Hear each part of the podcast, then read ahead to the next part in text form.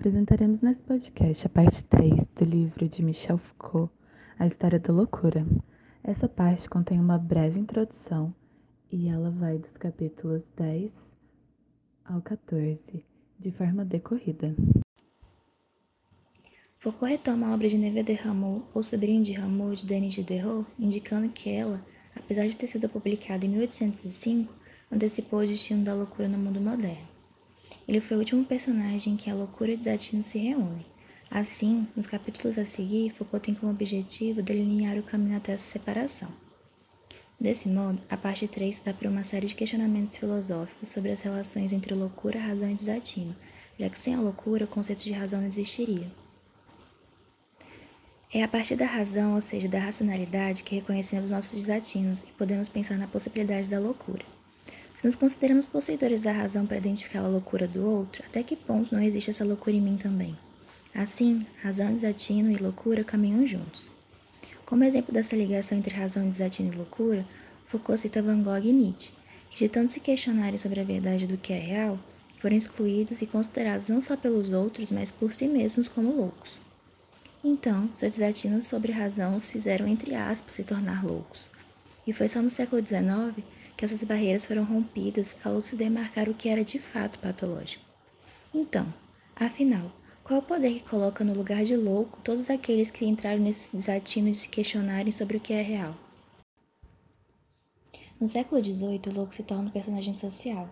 Seus hábitos sociais começam a ser notados e logo surge o medo que se formula em termos médicos mas que no fundo é animado por um mito moral. A loucura era vista como um mal que está no ar e que contamina as pessoas a partir dos hospitais gerais e logo ameaçaria as cidades. Nesse momento, esse ambiente não é mais apenas o leprosário afastado das cidades, mas a própria lepra. Sendo assim, todos que apresentavam comportamento contrário ao esperado pela sociedade eram descartados nos hospitais gerais. Os médicos da época foram convocados para clinicar nos hospitais, mas não como médicos, e sim como guardiões que impediam que a loucura ultrapassasse os muros e contaminasse o resto da cidade. O interesse pela loucura se deu por um mecanismo de autodefesa, e não pela vontade genuína de compreender o dito louco. Na segunda metade do século XVIII, uma reforma que aconteceria futuramente começa a se desenvolver. São adotadas práticas mínimas de higiene a fim de purificar o ar e impedir a propagação da loucura pela cidade começa-se a sonhar com o asilo que, conservando suas funções essenciais, será organizado de tal maneira que nele o mal poderá vegetar sem nunca se difundir, um local onde o desatino seria inteiramente contido e oferecido em espetáculo, sem perigo para os espectadores, onde o desatino teria todos os poderes do exemplo e nenhum dos riscos do contágio.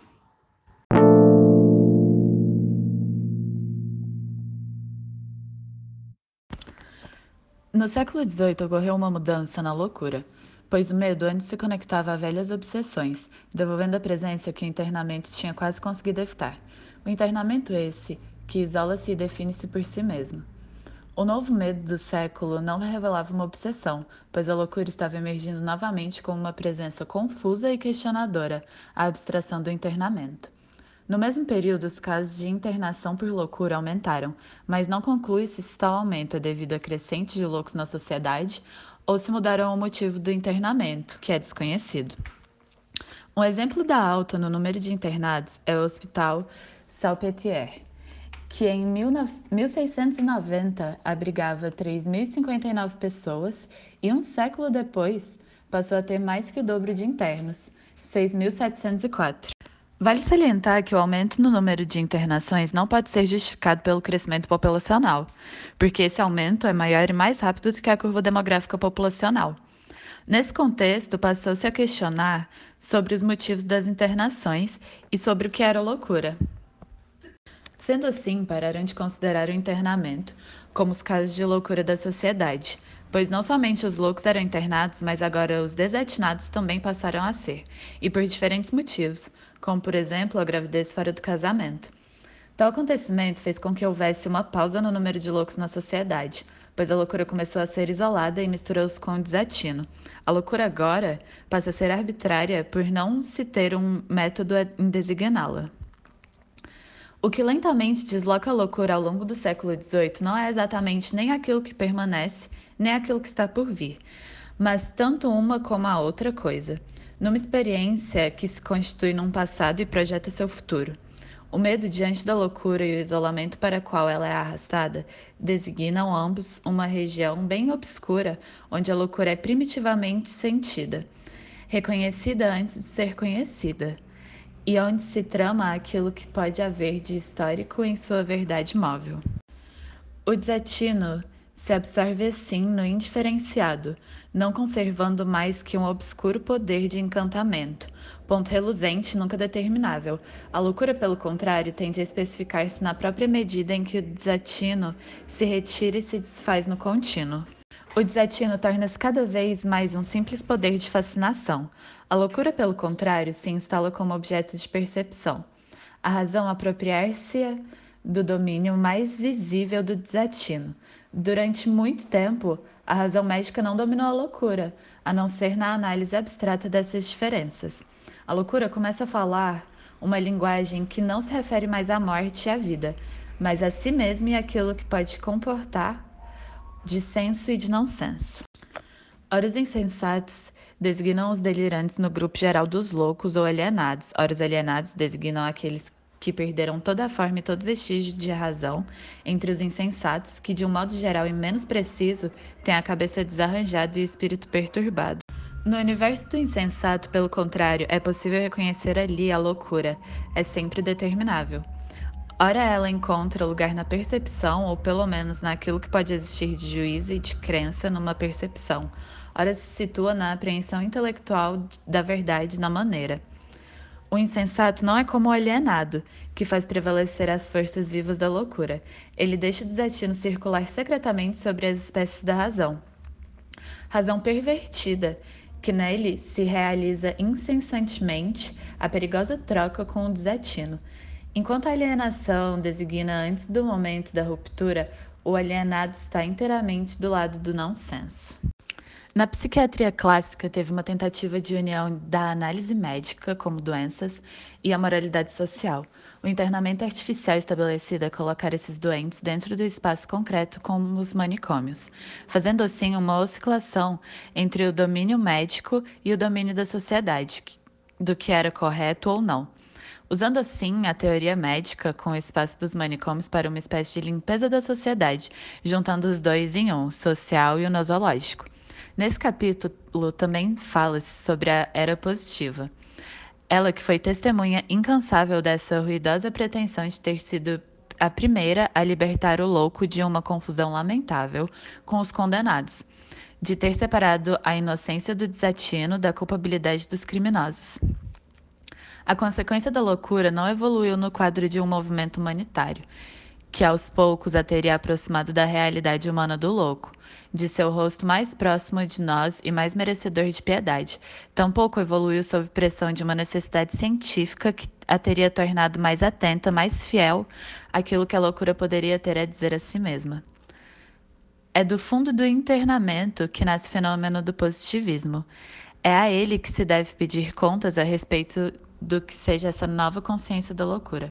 O louco não é a primeira e a mais inocente vítima do internamento, mas o mais obscuro e o mais visível, o mais insistente dos símbolos do poder que interna. A luta contra as forças estabelecidas, contra a família e contra a igreja, volta no próprio âmago do internamento, nas saturnais da razão. E a loucura representa tão bem esses poderes que punem, que desempenha efetivamente o papel da punição suplementar. Esta adição de suplício que mantém a ordem no castigo uniforme das casas de força. A presença de loucos entre os prisioneiros não é o limite escandaloso do internamento, mas sua verdade. Não o abuso, porém a essência. A polêmica que o século XVIII mantém com o internamento diz respeito à mistura feita entre loucos e pessoas que raciocinam, mas não incide sobre o relacionamento fundamental que se admite entre os loucos e o internamento. O escândalo não é fato de estarem os alienados misturados aos acelerados, mas o fato de, com eles, não constituírem o essencial da população internada. A crítica política do século se dá então de forma contrária à liberdade, da loucura, que está mais ligada ao internamento do que nunca, e com um duplo elo. O primeiro fazendo dela o motivo pelo qual o indivíduo tido como irrisório e obsedante era encerrado no internamento e o segundo elo era aquele que colocava a internação como melhor medida para se lidar com o dito louco. Michelet aponta três tópicos importantes a respeito desse pensamento do século, e eles são: o primeiro é que a prisão tem o poder de criar loucos. Segundo, que o que acontece nos espaços de internamento é a representação do que há de pior nos poderes do século XVIII. E terceiro, o pensamento de que, em teoria, a internação deveria ser reservada somente aos loucos, não foi o que aconteceu. O louco e o criminoso, mesmo que tendo sido distanciados e tomado seus respectivos lugares no mundo do desatino, continuam sendo os atrelados ao internamento. E nesse mesmo momento, a internação atravessa uma crise ainda mais complexa, não ligada a protestos políticos, mas a um viés econômico e social. Com a exploração das colônias na América no início do século XVIII, mandados internos que poderiam servir de mão de obra se torna algo recorrente, além de uma maneira de esvaziar o hospital geral. Houveram períodos, como a Guerra dos Sete Anos, em que essa população praticamente não foi enviada à América, pois não havia demanda. Já em outras épocas, os internos eram liquidados devido a uma alta demanda na colônia. A partir da segunda metade do século, houve uma crise agrícola em razão do desaparecimento das terras comunais. A divisão dessas terras, que já estava autorizada, tornou-se obrigatória na França. Como apenas grandes proprietários se beneficiaram dessas medidas, os pequenos agricultores passaram a viver de modo precário. Com isso, se viram obrigados a se voltar para a vida de operários agrícolas, sendo expostos às crises de produção e desemprego. Os salários diminuíram de modo contínuo, e essa crise aumentou durante os 20 anos que procederam à Revolução Francesa. Com isso, a indigência e desemprego, que eram comuns apenas em zonas urbanas, se tornaram também problemas rurais. Começou então um dilema para a criação das workhouses e hospitais gerais, também na zona rural, onde uma crise quase permanente se instaurou.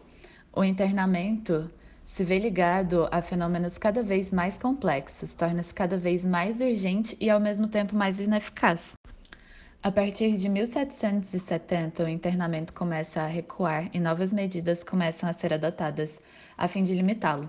Foram criados as poorhouses, que eram casas destinadas aos que ficaram pobres por algum tipo de invalidez. Aos indivíduos que conseguiam trabalhar eram ofertados trabalhos condizentes com a sua força e capacidade. Assim, não eram mais enviados às workhouses.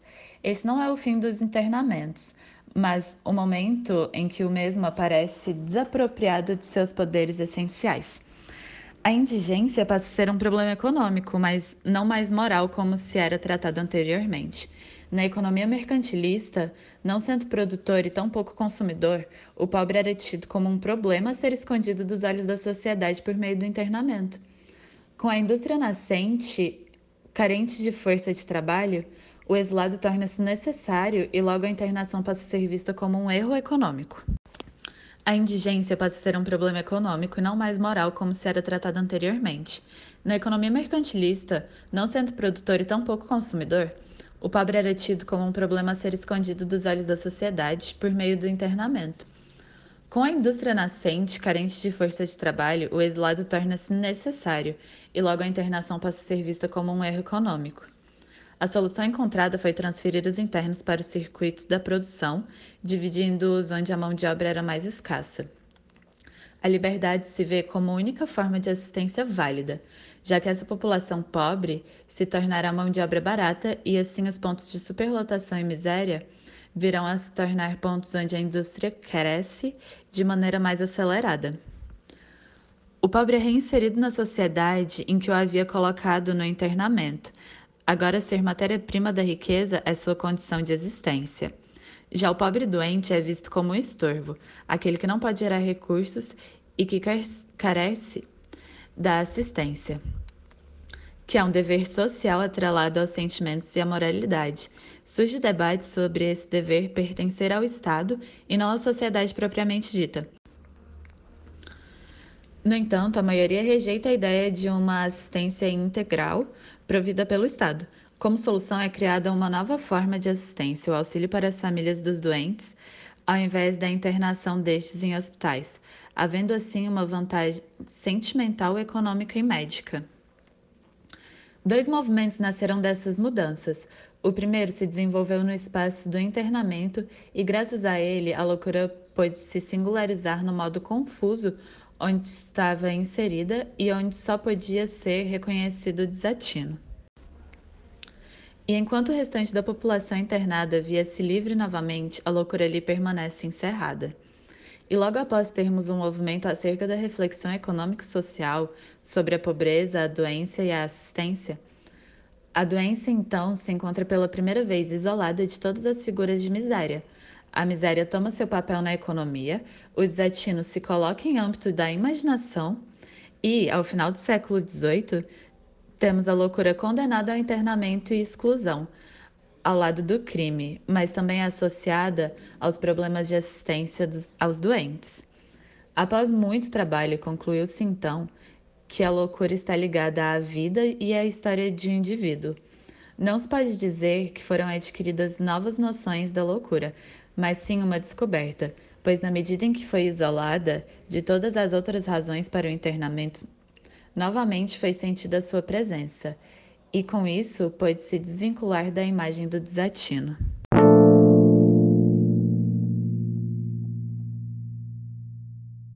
A loucura é vista de uma perspectiva em que o indivíduo se vê preso dentro de si, vivendo isolamento supostamente interno, subjetivo. As pessoas vulneráveis à internação eram os alienados de espírito, os que apresentavam ameaça à sociedade em consequência da incapacidade assertiva de se comportar no mundo, ou seja, não possui ou não cumpre com seu papel na sociedade. Fator este que causou a relação de dependência da loucura com o internamento. Mesmo com o um decreto em 1790 que trouxe mudanças na Declaração dos Direitos que asseguravam liberdade e igualdade a todo cidadão, a loucura continua sendo marginalizada até mesmo perante as leis. Por exemplo, a Lei de 22 de julho de 1791, Estatuto Animal, assegurava o reconhecimento por parte dos médicos de que os loucos são animais. Seriam criadas medidas provisórias de proteção contra os loucos antes mesmo da criação dos hospitais destinados aos mesmos. Enquanto isso, os familiares seriam os responsáveis pela limitação dos loucos e proteção das atividades deles na sociedade. A antiga forma de internação começa a ficar menos evidente. No entanto, os loucos ainda eram vistos como fonte de renda para a burguesia, que passou a usá-los como mão de obra análoga à escrava. O ato era visto como solidário para com as crianças e os loucos, mas com distinção: para as crianças de uma forma positiva, e para os loucos um ato de piedade. O internamento configurado como espaço de liberdade, no qual os loucos podem expressar suas raivas, demências, agitações, seu papel natural da animalidade. A semi-liberdade do interno, que passava o dia todo solto e a noite presa, remete não só à coação e repressão da liberdade física, mas inclui o aprisionamento da imaginação. Já no Hospital São Luque, o interno tinha liberdade de transitar por diferentes ambientes a qualquer momento, e é forçado a produzir diferentes e constantes respostas. Portanto, o internamento é configurado como espaço de certa liberdade, no qual os loucos podem expressar suas raivas, demências, agitações, seu papel natural da animalidade e, ao mesmo tempo, espaço de coação. A loucura concebida dentro do asilo passa a não ser mais reduzida ao silêncio como era no internato. Agora há um diário administrado pela instituição que segue toda a evolução do paciente, doença, remédio, comportamento. O asilo reconfigura o olhar sobre os desatinos. Agora tornam-se comunicáveis, assistidos e supostamente respeitados. A necessidade de uma psicologia para lidar com as novas relações do homem com os desatinos começa a ser sentida. A psicologia será capaz de retomar em explicações as formas de manifestações dos desatinos, mas passou a ser vista como um escape para inocentar os loucos dos seus crimes. A loucura acaba sendo dividida em duas categorias: de um lado, a loucura abandonada, a sua perversão, e de outro, na direção de um heroísmo. Com o fim do internamento, o homem se depara com a loucura fazendo parte do domínio público novamente, colocando em questão a ordem social vigente. Associado a isso, a reorganização da polícia transfere seu poder ao cidadão, que é ao mesmo tempo privado e coletivo, voz do povo, dando a ele o poder de julgar e dividir entre loucura e razão. Essas duas questões tem como consequência o aumento da consciência pública sobre a loucura. Nesse contexto, uma psicologia está em vias de surgir, o que começa a mudar o antigo conceito de loucura, dando voz ao que antes não era escutado e transformado em todo esse conteúdo excluído socialmente em conteúdo psicológico capaz de ser estudado. O louco deixa de ser culpado por sua loucura e passa a ser vítima dela sob o olhar dessa psicologia. Para o sujeito do saber, conhecer a loucura significa uma forma concreta de se isolar dela, pressupondo-se que conhecer a loucura faz de você uma pessoa que não é louca. A loucura se torna um objeto e deixa de ser temida ao mesmo tempo em que ela objetifica o homem.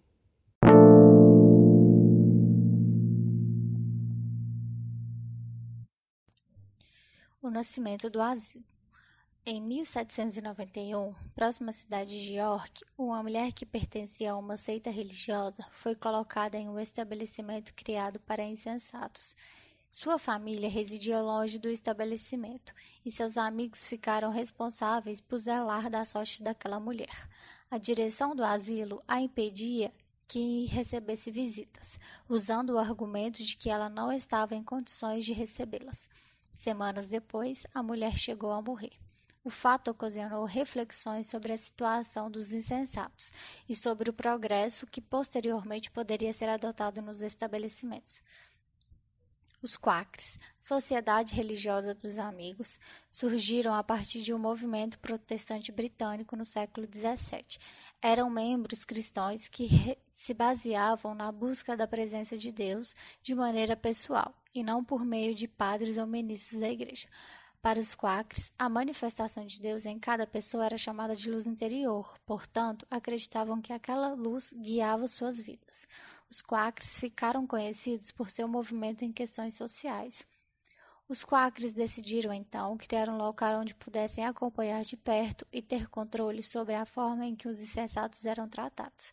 A Sociedade dos Amigos julgou aplicar um tratamento melhor e mais adequado do que aqueles que eram praticados. Em 1793, os quakers compraram um terreno e deram início à construção do retiro, que logo começa a funcionar. Essa instituição foi fundada perto da cidade de York, com o intuito de avaliar e curar a alma que era tomada por toda doença que aparentava humilhar a razão humana. O asilo transformava a ideia de loucura porque até então acreditava-se que a loucura era resultado de atitudes da sociedade. O asilo não tinha o objetivo tratar o louco, mas sim cercar e observá-lo de longe. Na análise de Foucault, o asilo transforma a crueldade que o louco era tratado, como tortura e aprisionamento, nos séculos anteriores em angústia, ou seja, você deixa o louco angustiado por ser louco.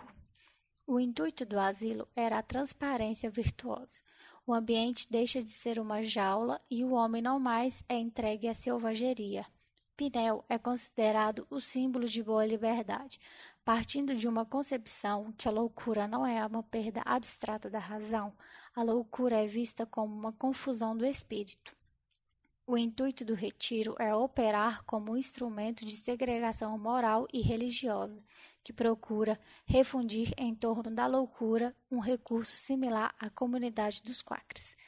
A mudança da casa de internato para asilo antes caracterizado pela exclusão e pela correção, agora parte da renovação. O asilo é o símbolo de uma família que o louco jamais conseguirá possuir, formando todo um integrado em né da verdade. Posteriormente, o conceito de loucura se interioriza em cada indivíduo. O autor conta sobre um acontecimento na França que deu origem à liberação dos acorrentados de Bicêtre. O hospital de Bicêtre tinha sido construído como forhouse. Nele se encontravam então, confusamente misturados, como antes da Revolução, indigentes, velhos, condenados e loucos. Durante a Revolução, o local havia sido tornado o principal centro de hospitalização para os considerados loucos.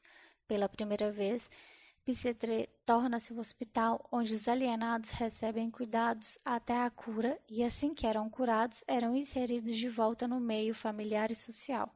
Assim, a loucura começa a ser entendida como problema médico e a função médica é introduzida em Bicêtre por Pinel.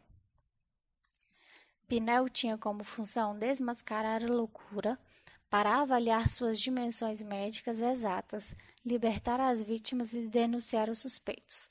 Fundar, enfim, com todo rigor, esse internamento da loucura, que tinha sua necessidade reconhecida, mas seus perigos eram pressentidos. William Tuck relata uma história de um maníaco sujeito de crise de violências incontidas. Um dia, em que passeava com o intendente pelo jardim da casa, ele entra bruscamente numa fase de excitação, afasta-se um pouco, apanha uma grande pedra e esboça o gesto de atirá-la sobre seu companheiro. O intendente para, encara o doente nos olhos, a seguir avança alguns passos e, num tom de voz resoluto, ordena-lhe que largue a pedra. À medida que se aproxima, o doente não abaixa a mão, a seguir deixa cair sua arma, depois deixou-se conduzir tranquilamente para seu quarto. Assim nasce a autoridade. Tu que estabeleceu entre guardiões e doentes, entre razão e loucura, um elemento mediador.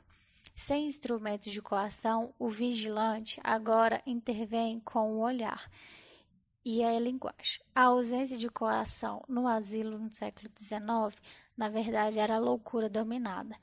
Ali, os alienados eram considerados crianças com o excesso de força utilizada de forma perigosa. Eles necessitavam de castigos e recompensas presentes. Aplicavam neles um novo sistema de educação e novas ideias. Tratavam os alienados como menores de idade e não como um modo concreto de relações de homem a homem, para os loucos, o estado de minoria se transforma em um estilo de existência, e para os guardiões de soberania. O aspecto de grande família que a comunidade dos, dos insensatos e seus vigilantes coloca a doença normal e natural, mas na verdade a aliena ainda mais. No final do século XVIII, na grande reorganização das relações entre loucura e razão, a família representa um papel decisivo. Tuque a introduziu de um modo bem real no mundo asilar, onde ela surge ao mesmo tempo como verdade e como norma de todos os relacionamentos que podem ser reinstaurados entre louco e homem de razão. Através disso, a minoridade sob a tutela da família torna situação psicológica onde se aliena sua liberdade concreta. Toda a existência da loucura no mundo se vê envolvida por aquilo que se poderia chamar por antecipação de complexo parental. A partir do século XIX, na pretensão de servir como abrigo para os loucos, Pinel e Tuque fundam o asilo com o desejo de conseguir tratar a loucura dos loucos. O asilo se torna um ambiente totalmente patriarcal. Os guardiões e vigilantes dali deixam de usar a violência física e passa a tratar o louco de uma maneira mais tranquila e observadora. E com isso, eles conseguem dar um novo sentido para o significado da loucura. A partir daí, o louco passa a ser responsável pela sua própria loucura e começa a sentir uma culpa enorme por ser louco e por estar nesse lugar, fazendo com que assim surja a ideia de julgamento moral. Os princípios de Tuque e Pinel são bastante distintos e passam a se encontrar na modificação do personagem do médico, o qual se torna extremamente importante para o asilo, passando a comandar a entrada das pessoas no local. O asilo de Pinel será um lugar de sínteses morais onde se excluem as alienações. Já no asilo de Tuque seria um lugar de verdade imediata e de natureza. Alguns alienados não se adequaram a esse novo modelo pacífico, causador de culpa, e passaram a resistir perante a isso. Foi quando, dentro do próprio asilo, compuseram uma nova massa de pessoas que ali eram proibidas até mesmo de serem dependentes da justiça. O círculo antropológico. Nesse capítulo, Foucault retoma a importância do debate histórico antropológico e circular desse livro. A loucura é trabalhada com uma análise histórica entre a transição do período clássico até a modernidade, de forma que essa avaliação se deu com as categorizações e estudos focados em medicina psiquiátrica. No período clássico, temos a ideia de loucura como uma doença. Contudo, esta ainda não se separava das demais classificações de doenças corpóreas. Se portava apenas como um delírio, um desequilíbrio imoral. Com Pneu e Duque, tem-se agora uma notória visibilidade como uma doença que dista das demais, caracterizando-se como doença da mente.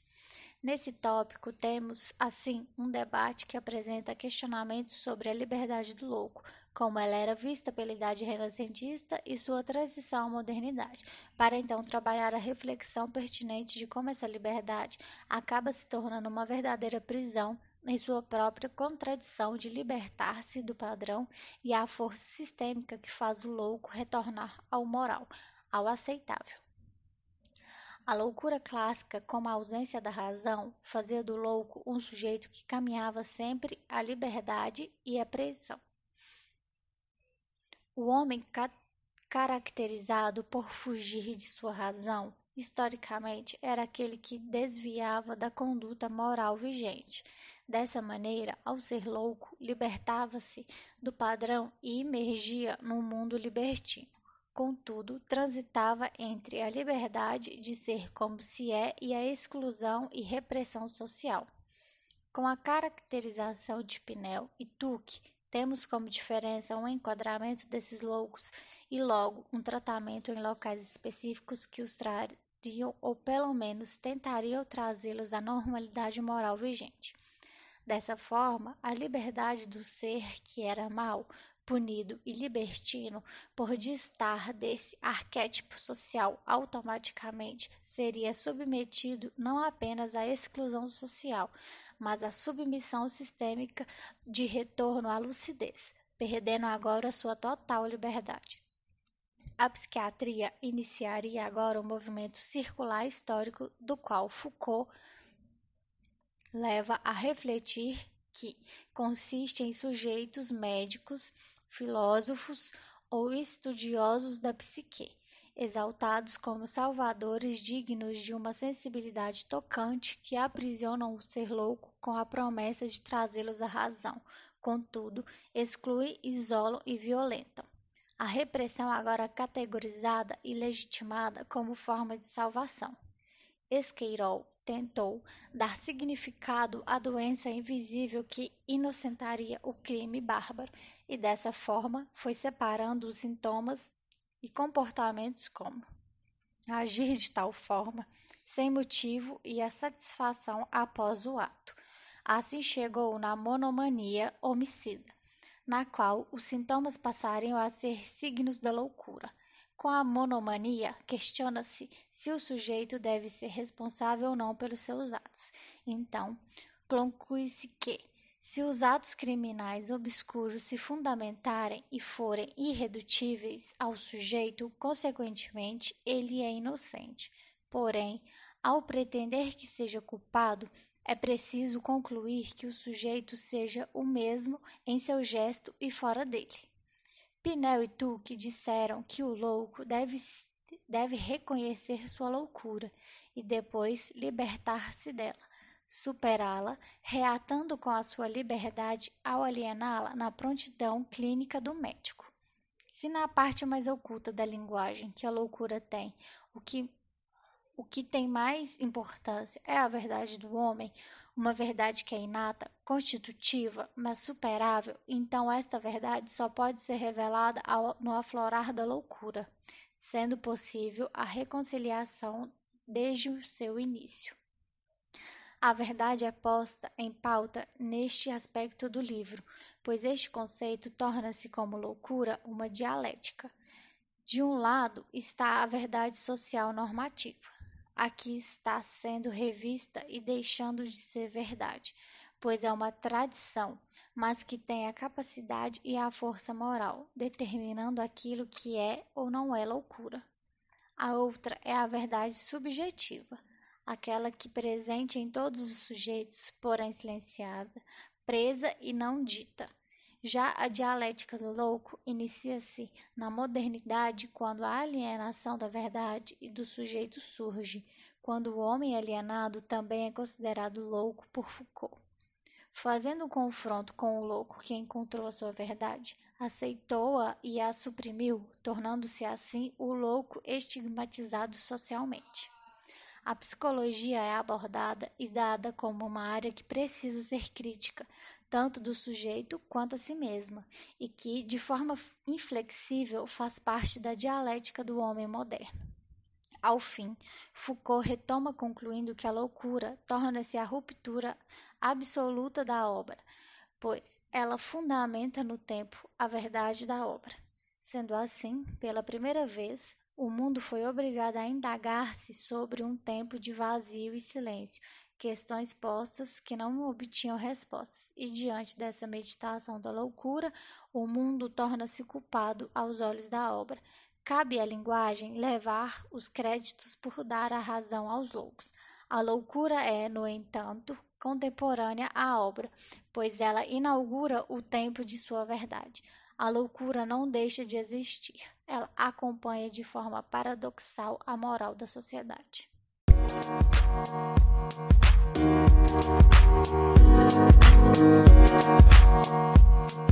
Música